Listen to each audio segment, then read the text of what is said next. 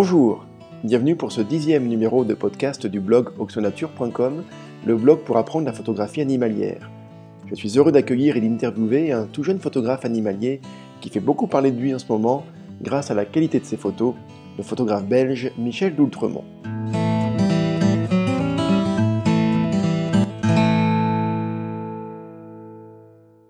Bonjour Michel Doultremont, je te remercie d'avoir accepté mon invitation pour cette interview.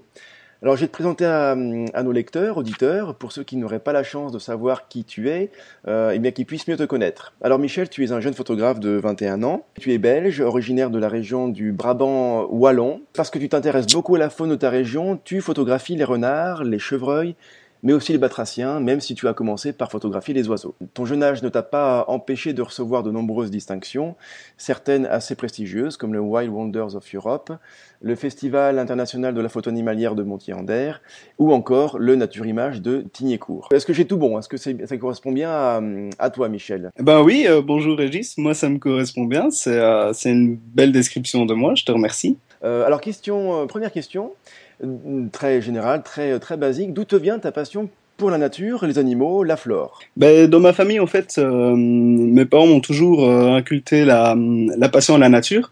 Ils sont pas du tout dans le milieu photographique euh, ni naturaliste, mais quand j'étais petit, quand on voyait un rouge-gorge ou quoi, ma maman me disait ce que c'était. Donc je pense que ça vient de là de base. Et vu que j'habite à la campagne, j'étais euh, tout mon enfance, je l'ai passé dehors à construire des cabanes et ce genre de choses. Et de fil en aiguille, euh, j'ai commencé à observer euh, des lapins. puis puis je, trouvais ça vraiment intéressant. Donc j'ai acheté une longue vue. Donc avant de me lancer dans la photographie animalière, j'ai fait deux ans d'ornithologie vraiment l'observation des oiseaux à la longue vue, comprendre, comprendre en fait leur mode de fonctionnement et euh, l'espèce des oiseaux euh, mammifères et autres. Et donc ça, ça m'a permis vraiment d'acquérir des bases euh, assez assez costaudes pour pour après me lancer en photographie en fait. Donc je voulais immortaliser les rencontres que je faisais dans la nature en fait. D'accord. Donc c'est vraiment déjà le fait d'habiter en campagne d'être au contact quasiment quotidiennement avec l'environnement euh, naturel campagnard qui t'a amené voilà, à, d'abord regarder par curiosité et puis après vraiment t'intéresser à la vie euh, de la faune et de la flore. Pourquoi la photographie? Je veux dire, euh, on peut aimer la nature et simplement l'observer, c'est ce que tu as fait d'ailleurs pendant deux ans avec, avec les oiseaux, mais pourquoi cette envie de prendre des photos et d'immortaliser ce que tu pouvais observer? Ben, En fait, c'était vraiment pour montrer aux, gens de mon village ou, euh, ou, ou, personnes de ma famille euh, la, tout, toute la richesse de la nature qu'il y avait autour de nous. quoi. Parce que hum, ben, je me souviens à l'école, quand je disais ah oui, j'ai observé ça, ça ou ça, les, les gens ils disaient mais non, c'est pas possible, il y, a, y a que cinq ou six espèces d'oiseaux, il y en a pas autant. Et euh, je voulais vraiment en fait montrer, euh, montrer aux personnes, euh, voilà, toute la richesse qu'il y avait autour d'eux et qui ces, ces personnes ne s'en rendaient peut-être pas compte. Et je pense que je pense que j'ai fait découvrir des espèces animales à, à certaines personnes, en toute modestie bien sûr, hein, mais mais voilà, c'est, euh, je pense, à un but. Euh, la photographie a un but informatif pour euh, pour les personnes, quoi. D'accord. Donc en fait, même les gens qui vivaient autour de toi, même ta famille, ne croyaient pas forcément ce que tu pouvais leur leur amener comme observation. Donc il fallait finalement la photo, c'était le moyen de leur prouver que tu avais vu ça, ça ou ça. D'une part pour prouver ce que j'avais vu, mais plus aussi aussi pour pour avoir un souvenir pour moi-même hein, finalement et essayer de retranscrire sur sur un support qui restera dans le temps euh, les rencontres que je faisais et les, émotions que je pouvais avoir sur, euh, sur le terrain. quoi. D'accord, parce que finalement, c'est vrai que quand on voit une, euh, quand on a une belle observation, on est content sur le moment, on, on, en a plein les yeux, mais finalement on repart. Et, et c'est vrai que euh, finalement les souvenirs s'effacent assez vite en fait. Hein, et donc la photo permet quand même de garder souvenir de tout ce qu'on a pu voir. Oui, voilà, en fait, donc euh, donc avoir un souvenir, euh, aller euh, sur donc sur une matière euh, sur une matière comme la photographie, hein, donc même si c'est du numérique, on regarde les photos sur son ordinateur, on se rappelle directement du moment d'où ça a été fait, comment ça a été fait, quelles émotions on a pu ressentir sur le terrain même. Donc donc je trouve je trouvais que l'approche photographique était vachement intéressante. Et puis j'ai commencé en fait avec la digiscopie, donc c'était avec un petit appareil compact numérique de mes parents. Euh, je, je l'adaptais sur ma longue vue pour faire, pour immortaliser ces rencontres-là. Et puis très vite, euh, je me suis rendu compte que les, les clichés me, me satisfaisaient pas, donc je suis vite passé au réflexe pour, euh, pour essayer de, d'avoir une, une, approche plus, plus artistique dans, dans les images en fait. donc tu as eu une phase un petit peu de, de bidouillage, c'est-à-dire que voilà, tu avais deux, deux appareils qui pouvaient cohabiter, l'appareil, le petit APN compact et puis la, longue vue. Donc, tu as essayé de les faire cohabiter un temps, mais c'était quand même pas satisfaisant. Donc, tu es passé à, à, du matériel plus adapté à la photo animalière. Tout à fait, oui. Donc, j'ai commencé avec un, un Canon EOS 400D et un vieux 300 F4 qui avait une bonne vingtaine d'années à l'époque. Euh, qui, devait être, qui devait être à ton père, j'imagine non, non, non. En fait, euh, j'ai tout, euh, tout acheté donc euh, d'occasion vu que j'avais pas fait de gros achats euh, à cette époque-là, ben, j'avais j'avais un peu euh, un peu d'économie euh, sur mes sur mes comptes et donc j'ai pu acquérir ce matériel-là. En plus, j'ai trouvé des bonnes occasions, donc c'était vraiment super et je me suis directement super bien amusé avec quoi. Et je l'ai gardé, je l'ai gardé de deux ans et demi ou trois ans ce matériel. Pour, pour ceux qui qui voudraient aussi s'équiper, l'occasion c'est on a quand même vraiment tendance à acheter du neuf parce que, que voilà, on est quand même submergé par tous les messages, la publicité, les euh, les sites internet, euh, les magasins, donc on a quand même envie d'acheter du neuf. Et puis on est dans une culture où on aime avoir notre propre produit euh, en, première main. Mais quand même, toi, l'occasion, tu conseilles à, tu, le conseilles à tous ceux qui voudraient s'équiper? En fait, moi, tout, le matériel photo que j'ai acheté, je l'ai acheté en occasion, sauf un boîtier récemment que j'ai acheté, un, plein format, le, 5D3, celui-là, je l'ai acheté quasi neuf. L'occasion, c'est vraiment super bien parce que déjà, de 1, c'est beaucoup moins cher que le neuf. Et euh, si on regarde bien, euh, si on est méticuleux dans, dans le choix de, de l'occasion qu'on fait, généralement il n'y a pas il a pas de mauvaise surprise. Euh, j'ai jamais eu de mauvaise surprise en occasion et j'ai acheté vraiment tout mon matériel en occasion. C'était des achats de main à main. Tu as vu les appareils ou tu as fait confiance sur un forum, sur internet, à, à la personne qui te le vendait? Comment ça s'est passé? J'ai tout fait de main à main, sauf euh, pour une grosse optique où ça, j'ai euh, fait confiance à la personne euh, sur un forum. Mais on a eu des conversations Skype et j'ai vu l'appareil, enfin l'optique en direct par caméra. il, il me l'a fait la présentation. Après, c'est vrai que j'étais pas à l'abri d'une fausse, enfin d'une griffe ou quoi que j'aurais pas vu. Mais mais j'ai jamais eu une mauvaise surprise. Je pense que quand on est en confiance avec la personne à qui on achète le matériel, il n'y a pas, il a pas de problème. Hein, euh, ça se passe très bien. Tu as dit que tu as fait deux ans d'ornithologie, mais euh, est-ce que tu as suivi des cours justement de, Est-ce que ça fait partie de ta formation initiale d'étudiant euh, ou tu as fait comme beaucoup de photographes, c'est-à-dire que tu as appris en te documentant, en achetant des livres spécialisés? Comment, comment tu as acquis les connaissances naturalistes que tu as là actuellement?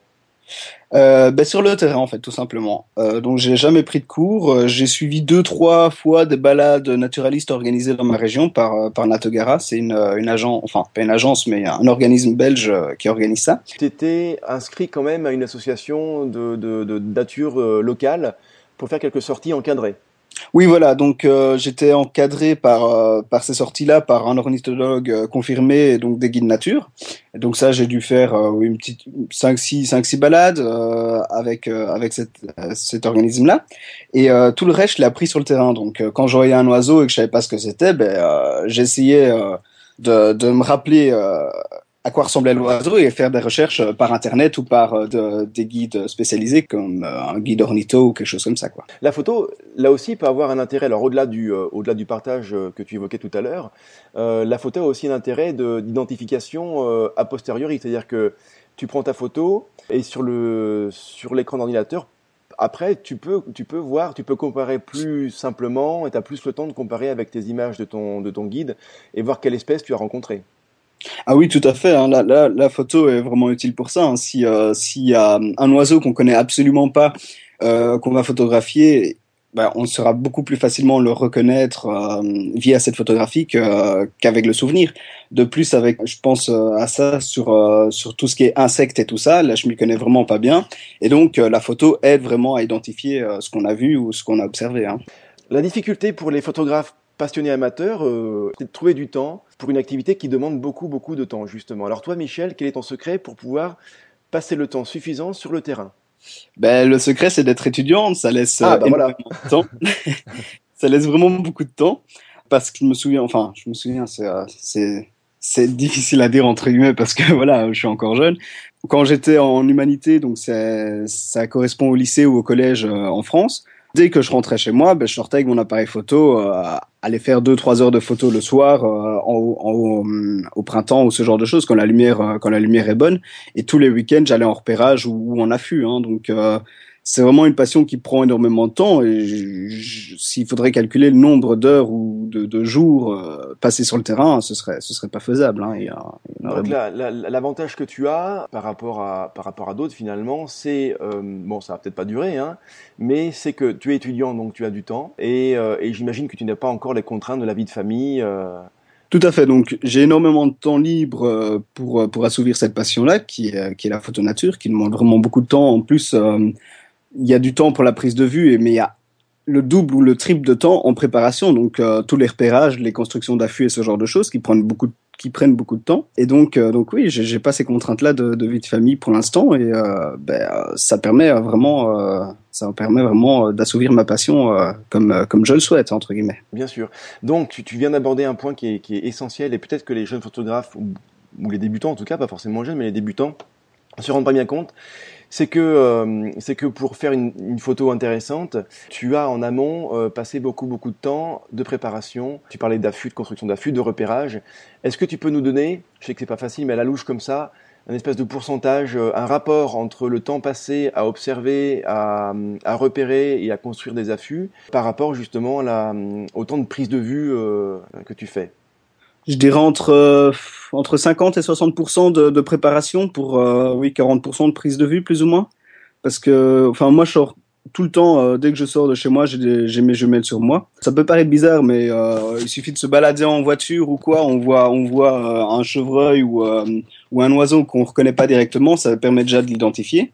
Et puis ça permet de savoir que à tel ou tel endroit il y a ces animaux là donc donc c'est déjà une, une phase de préparation indirect, euh, même les voyages en voiture et tout ça. Hein, je, si euh, s'il y a des jeunes photographes qui nous écoutent et qui sont souvent en voiture avec leurs parents, regardez par les fenêtres pour euh, pour repérer des lieux, c'est c'est vraiment très intéressant. Alors très bon conseil, mais le problème c'est qu'on a on a une mémoire qui est quand même assez qui peut être défaillante.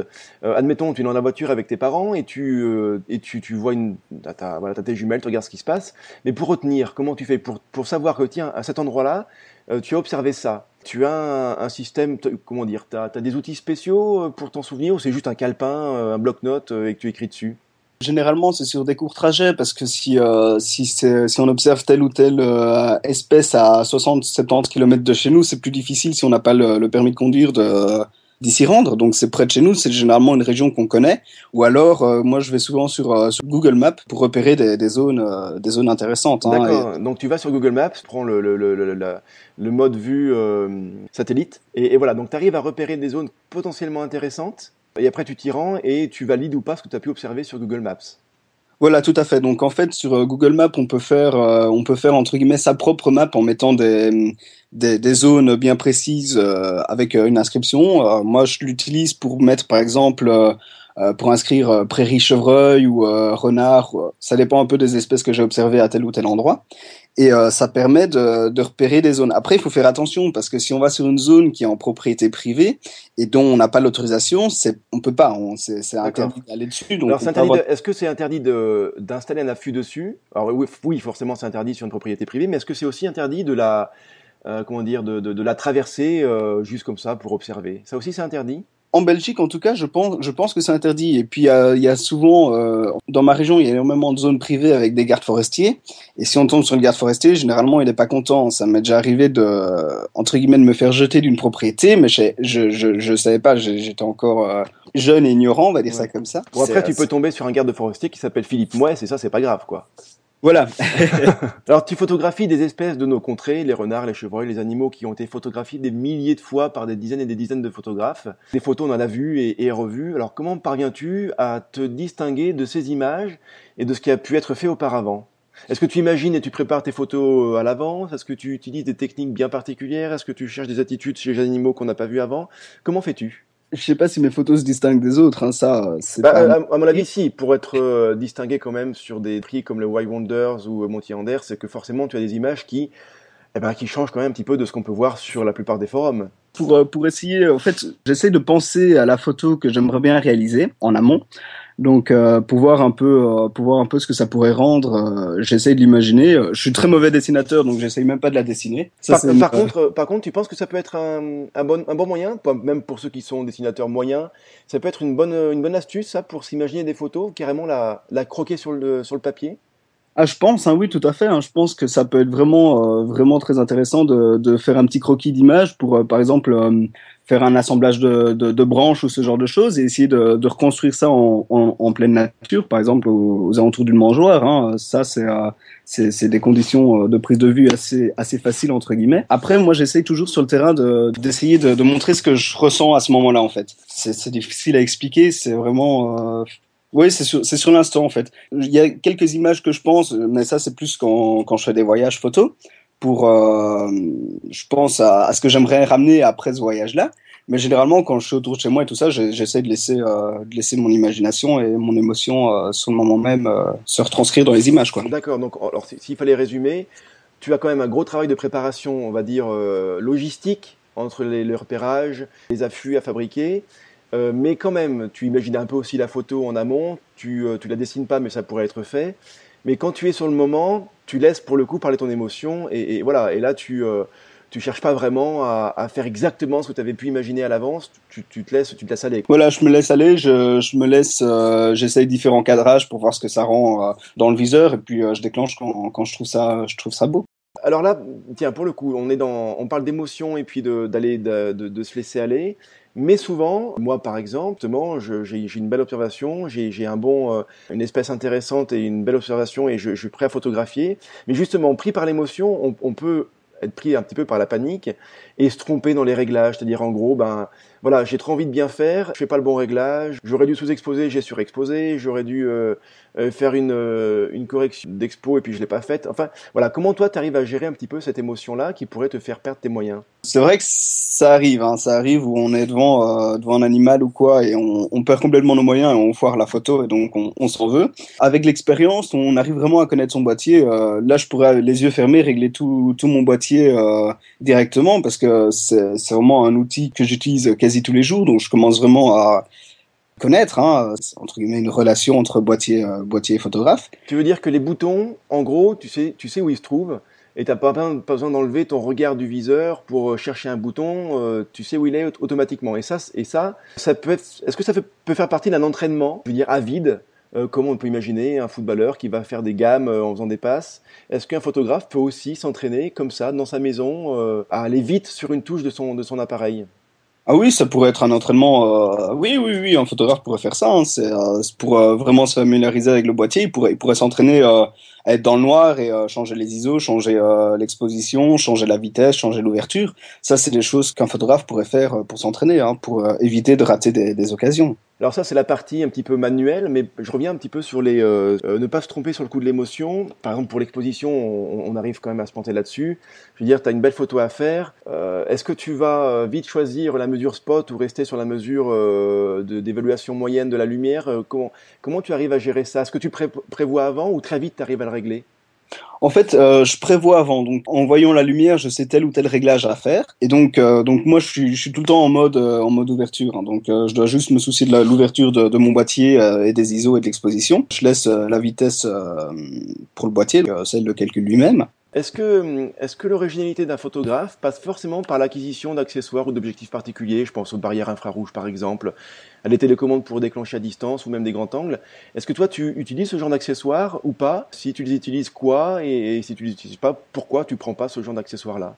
Je pense que oui, ça peut, ça peut amener une, une créativité en plus. Tout ce qui est barrière infrarouge, moi je, je l'utilise pas parce que j'ai pas de, déjà j'ai pas de barrière, j'ai pas de flash et généralement il faut des flashs pour pour figer un mouvement. Après la télécommande, euh, moi j'utilise une télécommande filaire pour euh, très tôt le matin quand la lumière est vraiment, euh, enfin quand le soleil n'est pas encore levé, pour faire des pauses longues ou ce genre de choses pour éviter que le boîtier tremble. Après des accessoires, c'est en fait tout dépend du genre de photo qu'on veut réaliser. Une photo de paysage va être difficile difficilement faite avec un 800 mm, donc il faudra privilégier le grand angle ou, ou un 70-200 ou ce genre de choses. Après, euh, oui, ça dépend vraiment, à mon avis, du style de photo qu'on veut réaliser, donc euh, les accessoires s'adaptent euh, s'adaptent à ça. D'accord, donc voilà, c'est l'image qu'on a en tête peut nous emmener à, acquérir ou se faire prêter euh, voilà, un accessoire particulier pour, pour aboutir à cette image-là. Comment choisis-tu ton sujet à photographier pour une sortie? Est-ce que ça dépend du temps, de la saison, même de tes envies ou de ton matériel justement? Ben, Moi je suis un peu plus orienté faune, donc euh, oiseaux, mammifères, insectes. Je suis moins paysage. Donc euh, ça élimine déjà une grande, une grande partie de la photographie euh, naturaliste. Hein. Donc c'est un peu avec mes envies et mes, mes, possibilités. Donc si je sais que j'ai un affût qui est prêt à tel ou tel moment, ben, je, vais aller, euh, je vais aller à cet affût-là. Si je sais que la période est intéressante. Après ça m'arrive souvent aussi de me balader simplement dans, dans ma région pour, pour essayer de, de trouver des, des, sujets à photographier. Hein. Quand tu dis que tu as un affût, tu as plusieurs affûts qu'il y a actuellement là. Est-ce que tu as plusieurs affûts prêts à t'accueillir? Est-ce que tu en as plusieurs sur le terrain? Oui, oui, oui. Euh, en fait, j'essaie toujours d'avoir trois ou quatre affûts intéressants pour la, pour la saison. Ainsi, je peux vraiment varier et aller à tel ou tel endroit.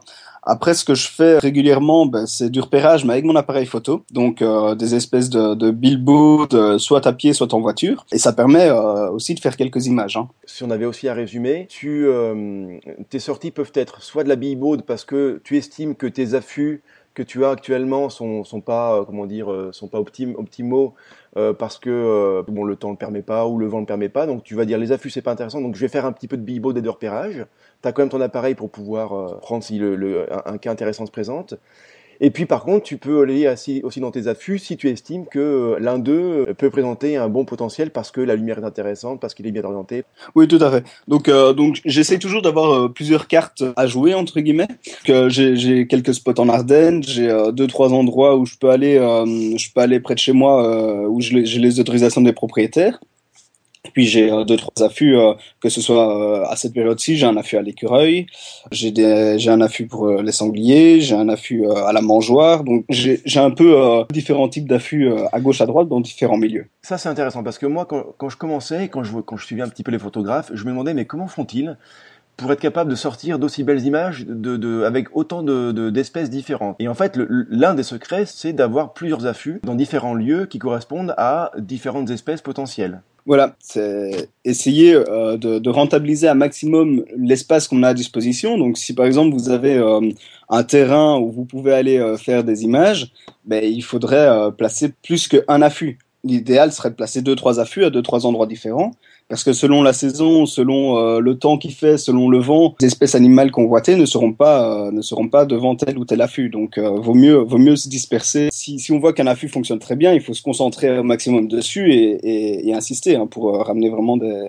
des images qui pourraient être sympas. Quoi. Bien sûr. Alors après le feeling du photographe, c'est bon, évidemment il connaît bien sa région, mais c'est aussi sentir le coup, quoi. C'est-à-dire que je vais prendre cet affût-là plutôt qu'un autre, sans forcément de raison particulière, mais voilà, tu sens qu'il y a un truc qui va se passer. Ça peut être ça aussi.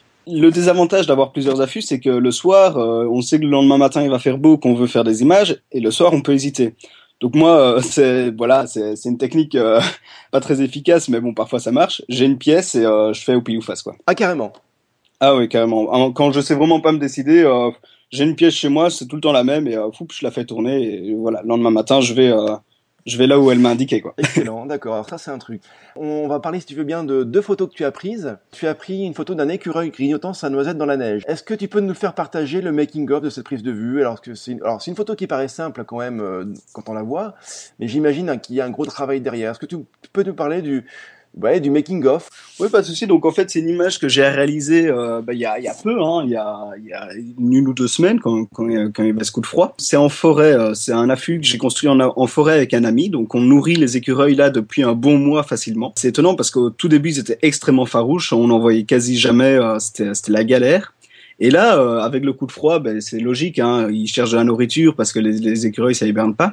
Donc euh, ils cherchent de la nourriture et, euh, ils en trouvent là où on en met. Hein. Donc, donc en fait, c'est des noisettes que je place, que je place tout simplement au petit matin je me mets dans un affût qui est constitué de, de branchages euh, que j'ai trouvé en forêt avec un filet de camouflage. Je suis couché au niveau du sol pour être, euh, pour être au même niveau que lui. Et euh, donc là, j'arrive une heure avant le lever du soleil et je repars plus ou moins vers midi parce que l'activité des écureuils est, est, plutôt le matin sur cet endroit-là. donc ça permet de faire des images. Et là, en nourrissant régulièrement, on a entre 3 et 4 écureuils qui viennent régulièrement. D'accord, donc intéressant par rapport à la, à la, à la technique, effectivement. Juste une chose, comment, comment tu fais pour essayer de, de, faire en sorte que l'écureuil n'associe pas la construction de l'affût à l'homme? Tu considères, euh, tu pars du postulat qu'il a eu, il a pas de mémoire en gros, et pas associer forcément l'affût le, le, construit par l'homme à l'homme justement, ou tu le fais dans des moments où lui n'est pas là? C'est un peu difficile des moments où lui n'est pas là parce que l'écureuil est présent sur la forêt, donc on ne sait jamais s'il est à 50 mètres à nous observer ou pas. Donc l'affût vaut mieux le construire. Euh, l'idéal c'est de construire un affût de nuit parce que généralement les, les, animaux sortent moins la nuit. Enfin ça dépend des espèces bien sûr, mais généralement, il y a plus d'animaux diurnes. Donc l'affût, il est, il est vraiment construit assez basiquement. Hein. C'est des branches à 50-60 cm du sol, un tas de branches, avec juste un espace pour, pour que je puisse me coucher au sol avec un, je mets un filet de vent. Donc ça casse entièrement la forme humaine et l'écureuil se doute absolument pas qu'il y a, quelqu'un derrière ce filet. quoi. D'accord. Et ça, cet affût-là, j'imagine, ça a dû te prendre une demi-journée pour le construire, même pas. Oui, c'est très rapide. Hein. Je pense en, deux heures, on l'avait construit. Hein. C'est vraiment des plusieurs branches qu'on met ensemble. On construit une petite cabane. Euh, c'est assez, assez rudimentaire à faire. Hein. C'est pas des plus compliqués. D'accord. Et cet affût, tu peux euh, et tu peux l'utiliser dès le lendemain ou tu quand même tu laisses un petit laps de temps pour euh, faire partir l'odeur de l'homme. Tu attends une semaine ou tu peux directement l'utiliser? Ben, ça dépend des, ça dépend en fait des animaux qu'on veut photographier et euh, la direction du vent si c'est des mammifères. L'écureuil n'est pas n'est pas vraiment sensible à l'odeur humaine, hein, donc euh, là on pouvait l'utiliser dès le lendemain. Mais par exemple pour des espèces très difficiles, euh, là vaut mieux laisser un petit laps de temps pour euh, pour essayer d'évacuer l'odeur humaine entre guillemets qu'on aurait laissé sur le site, et puis après voir en fonction du vent pour pour aller à, à cet affût-là quand le vent est favorable, pour pas que les animaux reçoivent notre odeur en plein nez quoi. Bien sûr. Alors tu photographies des des, des, des espèces soumises à une forte pression de la chasse. On parlait, bon, l'écureuil, c'est pas vraiment le cas, enfin, c'est même pas du tout le cas. Tu photographies des soumises à une forte pression de la chasse. Elles sont donc très farouches et méfiantes, notamment grâce à leur odorat, justement. Alors, est-ce que tu prends des précautions particulières pour cacher, camoufler ton odeur d'être humain que les animaux détestent? Ben déjà, je regarde les sites météo pour voir dans quelle direction va souffler le vent. Parce que, en fait, pour photographier les mammifères, il faut vraiment être à contre-vent, donc avoir le vent de face. Comme ça, les, les, tout ce qui est devant nous, on est sûr, ça nous, enfin, ils captent pas notre odeur. Donc j'ai, euh, même si je ne fume pas, j'ai toujours un briquet dans ma poche pour voir la direction du vent. Alors, le coup du briquet, je connaissais pas. Euh, moi, j'avais, euh, moi, j'ai une poire. Dedans, je mets du, du sucre glace. J'appuie un petit peu dessus, ça fait sortir. Et comme c'est très léger, je vois la direction du vent. Et toi, tu as, toi, tu as un briquet. Moi donc j'ai un briquet pour voir euh, par où va la flamme en fait tout simplement. C'est euh, idem, hein. le, principe est le même, seulement voir euh, voir la direction du vent. C'est la seule précaution que je prends pour l'odeur en fait. J'avais pu lire que certains pouvaient mettre les ranger dans une dans une caisse spéciale où il y avait il y avait un petit d'herbe ou des branchages ou voilà pour pour que l'odeur de, du bois se mêle l'odeur des. Tu prends pas ces, ces précautions là, tu vas pas jusque là. Non, je vais pas jusque là. Je sais pas. Enfin, oui, à mon avis, ça doit être utile, mais l'odeur humaine, elle est là tout de même. Hein. Elle, euh, c'est l'odorat des, des, animaux est vraiment ultra développé, donc ils nous sentent. Je pense euh, même à ouais, la, la, peau, les cheveux, tout ça, c'est on, on peut pas s'y soustraire, quoi. Oui, voilà. Euh, donc euh, moi, mes, mes affaires d'affût, c'est vrai que je les lave, je les lave, j'essaie de les laver le moins possible, enfin pour éviter euh, un surplus d'odeur de, de, poudre à lessiver, enfin à lessive et tout ça. Mais je pense que parfois, les animaux nous sentent, mais ils acceptent notre présence. J'ai déjà photographié des chevreuils où le vent tournait très régulièrement, donc parfois euh, le chevreuil se prenait mon odeur euh, en pleine face et euh, il partait pas. Donc à mon avis, ils doivent, ils doivent connaître cette odeur, mais s'ils si, voient pas la, la forme humaine, euh, s'ils associent pas l'odeur à une forme en fait, à mon avis, ils, auraient, ils auront pas peur. La période de chasse, on est en plein dedans là, c'est euh, l'hiver. Comment tu gères la cohabitation avec les chasseurs euh, Est-ce que tu le, comment dire alors Est-ce que c'est vraiment une cohabitation euh, pour le coup concrète? Est-ce que tu vas leur parler? Est-ce que tu te renseignes sur les, les zones de chasse et les, et les, moments de chasse? Ou tu fais un petit peu la politique de l'autruche, c'est-à-dire qu'en gros, bah tu, tu sais qu'elle est là, mais tu fais gaffe et puis voilà. En fait, là, en période de chasse, je fais quand même vachement attention parce que c'est dangereux. Hein. Une balle, une balle est vite perdue. Et euh, généralement, en période de chasse, je vais sur des propriétés privées que, dont j'ai l'autorisation où ils chassent pas. Donc ça permet, euh, c'est vraiment utile parce que ça permet de ramener un grand nombre d'animaux sur la propriété vu que ils savent qu'ils là ils vont pas être en danger. Et en plus, on risque pas de, de faire une mauvaise rencontre avec euh, avec un chasseur qui euh, qui pointe son fusil sur nous quoi. Alors ça c'est une, une, astuce intéressante pour optimiser encore plus ses chances en hiver euh, alors là, bien sûr, on parle quand même de la faune chassée, hein, de la faune qui est, soumise à pression. La faune n'est pas bête justement, et elle va aller dans des endroits euh, dont elle sait que c'est plus calme qu'ailleurs. Et ces endroits-là, ce sont des propriétés privées. Et donc, euh, le fait d'aller dans des propriétés privées pour lesquelles on a les autorisations d'y accéder et d'y rester, justement, on a peut-être plus de chances de rencontrer des animaux qu'ailleurs. Voilà, surtout de la période hivernale. Hein. C'est un facteur qu'il faut prendre en compte. Après, je dis pas que ça marche à tous les coups. Ça peut attirer des animaux qui auraient peur euh, aller euh, sur la propriété d'à côté, sur la propriété d'à côté où les propriétaires euh, chasseraient énormément. Pour les gens qui, seraient intéressés pour te rencontrer ou même pour voir tes photos, tu as un site internet que les, les auditeurs et les lecteurs pourraient, pourront les voir sur, le, sur le blog et je le mettrai en lien. Tu as une, une actualité là pour les quelques semaines qui viennent, voire les, les mois qui viennent pour, pour qu'on puisse te rencontrer? Je serai présent euh, lors d'une exposition le 23 juin euh, à la RED, donc c'est euh, près de Spa en Belgique, dans le cadre d'un festival photo nature, c'est sur une journée. sinon, pas prochainement, je serai présent au Festival Nature Namur en octobre et à Montier-en-Der en novembre. Mais sinon, sinon non, je ne vois pour l'instant, il n'y a, y a, pas de pas d'autres expositions prévues. D'accord. J'ai quelques projets en, en, cours de développement, mais, mais pas d'exposition prévue. Ces projets-là sont un livre, par exemple? Euh, par exemple. Okay, donc, euh, euh, j'imagine que voilà, c'est dans les tiroirs et ça doit prendre beaucoup, beaucoup de temps, mais tu dois être un petit peu dedans, quoi. Voilà, tout à fait. Donc là, on commence un peu à, à, développer ça. Bon, bah super, très bonne nouvelle. Je te remercie, Michel, c'était très intéressant. J'espère beaucoup que les. Enfin, j'espère, je, je, suis même certain que les auditeurs auront appris plein de choses à, ta, à ton écoute. Cette interview est à présent terminée. Je vous remercie d'avoir suivi. Je vous invite à découvrir les photos de Michel D'Outremont sur son site internet. Quant à moi, je vous dis à très bientôt pour un nouvel épisode de podcast doctonature.com.